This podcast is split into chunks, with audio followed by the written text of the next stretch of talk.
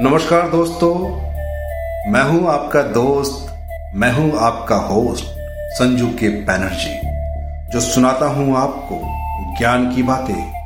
दोस्तों, आप तो जानते ही हैं कि मैं ज्ञान के भंडार से आपके लिए बेहतरीन ज्ञान लेके आता हूँ, ताकि आपका जीवन सफल बने, आपका जीवन कहीं फंसे ना, आपका जीवन कहीं रुके ना, आप कहीं रुक के थम ना जाए। आप कहीं अज्ञान के वश कहीं गुम ना हो जाए। इसलिए मैं आपको सुनाता हूँ ज्ञान की बातें, ताकि आपका जीवन सुरक्षित रहे। आप कहीं लालच में ना फंसे। आप हमेशा बुद्धिमान बने रहे। तो चलिए दोस्तों, मैं आपको एक उत्तम ज्ञान के पथ पे लिए चलता हूँ और बताता हूँ कि बुद्धिमान होना इतना महत्वपूर्ण है। बुद्धिमान के साथ साथ लालची भी ना होना यह भी महत्वपूर्ण है। अगर आप बुद्धिमान हैं, लेकिन आप लालची हैं तो फिर आप फेल हैं। तो चलिए जानते हैं बुद्धिमान और लालच का परिणाम। एक बुद्धिमान राजा अपने लिए समझदार और ईमानदार मंत्री की तलाश कर रहे थे। जब ये बात राज्य के सबसे बुद्धिमान व्यक्ति को पता लगी तो वो फ़ौरन राजमहल चला गया। राजा से मिलकर उसने कहा, मैं इस गाँव का सबसे बुद्धिमान व्यक्ति हूँ और मैं आपका मंत्री बनने के काबिल हूँ। राजा ने उससे काफ़ी कठिन सवाल किए और उसने समझदारी से सवालों का जवाब दिया। राजा ने उसे मंत्री बना लिया। एक दिन मंत्री को रास्ते में एक बूढ़ा इंसान मिलता है, जिसके पास तीन गठरी होती है। बूढ़ा मदद मांगते हुए कहता है, क्या तुम मेरी एक गठरी को उठा सकते हो? ये काफ़ी भारी है। वह बुज़ुर्ग की मदद करने के लिए हाँ कर देता है और एक गठरी उठा लेता है। मंत्री बुज़ुर्ग से पूछता है कि आखिर इसमें क्या है जो इतना भारी है? बुज़ुर्ग ने कहा, इस गठरी में सिक्के हैं। आगे एक नदी आती है, जिसे पार करना होता है। बुज़ुर्ग कहता है, क्या तुम मेरी दूसरी गठरी उठा सकते हो? क्योंकि दो गठरी लेकर मैं ये नदी पार नहीं कर सकता हूँ। वह दूसरी गठरी उठा लेता है और ये गठरी भी भारी होती है।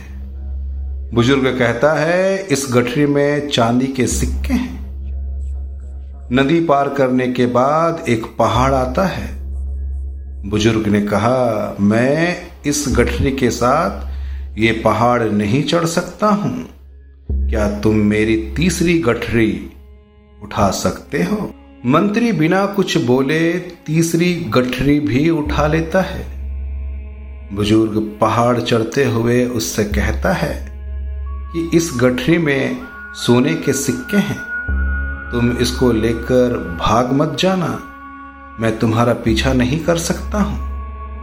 थोड़ी दूर जाने के बाद मंत्री सोचता है कि अगर ये तीनों गठरी लेकर भाग जाऊँ तो मैं धनवान बन जाऊँगा। और ये बुज़ुर्ग तो मुझे कभी ढूंढ नहीं पाएगा। और वह तीनों गठरी लेकर भाग जाता है। घर जाकर वो जैसे ही तीनों गठरी खोलता है तो उसमें लोहे के सिक्के होते हैं। वो हैरान रह जाता है। कुछ देर बाद उसके घर बुज़ुर्ग आ जाता है और उससे कहता है तुमने लालच में आकर मेरी तीनों गठरी चुरा ली। मंत्री गुस्से से कहता है कि तुमने झूठ बोला। इन गठरी में सोने और चांदी के सिक्के नहीं हैं। बुज़ुर्ग हँसते हुए अपनी असली वेश में आ जाता है। वो कोई और नहीं, बल्कि राजा रहता है।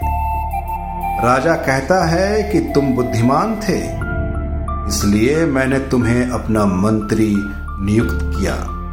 लेकिन तुम्हारे अंदर ईमानदारी बिल्कुल नहीं है, इसलिए तुम मेरे मंत्री बनने के लायक नहीं हो। राजा की ये बात सुनकर उसको अपनी गलती का खूब पछतावा होता है। वो खूब रोता है, खूब चिल्लाता है, नहीं राजा जी, मुझे क्षमा कर दीजिए, मैं दोबारा ऐसा कोई गलती नहीं करूँगा। राजा तो बुद्धिमान था। वो चाहता था कि उसके मंत्री के पद पे कोई ऐसा व्यक्ति बैठे जो बुद्धिमान हो, लालची नहीं। अब इस कहानी से हम क्या सीखते हैं? लालच में आकर हम अपना ही नुकसान कर बैठते हैं। इसलिए हमेशा ईमानदार बने रहें। याद रखिए अगर ईमानदारी की रोटी अगर आपको एक ही मिली है ना तो वो ही बहुत है। जब रात हो जाती है ना, आपने ईमानदारी की रोटी खाया है या बेमानी का रोटी खाया है, ये रात को पता नहीं चलता। लेकिन जैसे ही सुबह आती है, अगर आपने ईमानदारी का रोटी खाया है तो सुबह आपके लिए उतना ही ताजगी, उतना ही नया, उतना ही अच्छा रहता है। जितना हो सके बेमानी के पथ से दूर रहिए। कोई दरकार नहीं है आपको बेमानी का पैसा। याद रखिएगा, बेमानी का पैसा मतलब बीमारी का घर। आप कम खाइए, स्वस्थ रहिए अच्छा रहिए, ईमानदार बने रहिए। और जो व्यक्ति ईमानदार बनता है, जो ईमानदारी के पथ पे चलता है, जो ईमानदारी से जीवन जीता है, जो कर्मा को जानता है, वो स्वयं परमेश्वर को जानता है। तो दोस्तों, मैं अपनी वाणी को यही विराम देता हूँ। मैं जल्द लौटूँगा एक और उत्तम ज्ञान के साथ। तब तक के लिए जागते रहिए, सुनते रहिए। मैं कोई और नहीं, मैं आप ही का दोस्त संजू के बैनर्जी जो सुनाता हूँ आपको ज्ञान की बातें। दोस्तों, मैं जल्द लौटूँगा एक और उत्तम ज्ञान के साथ।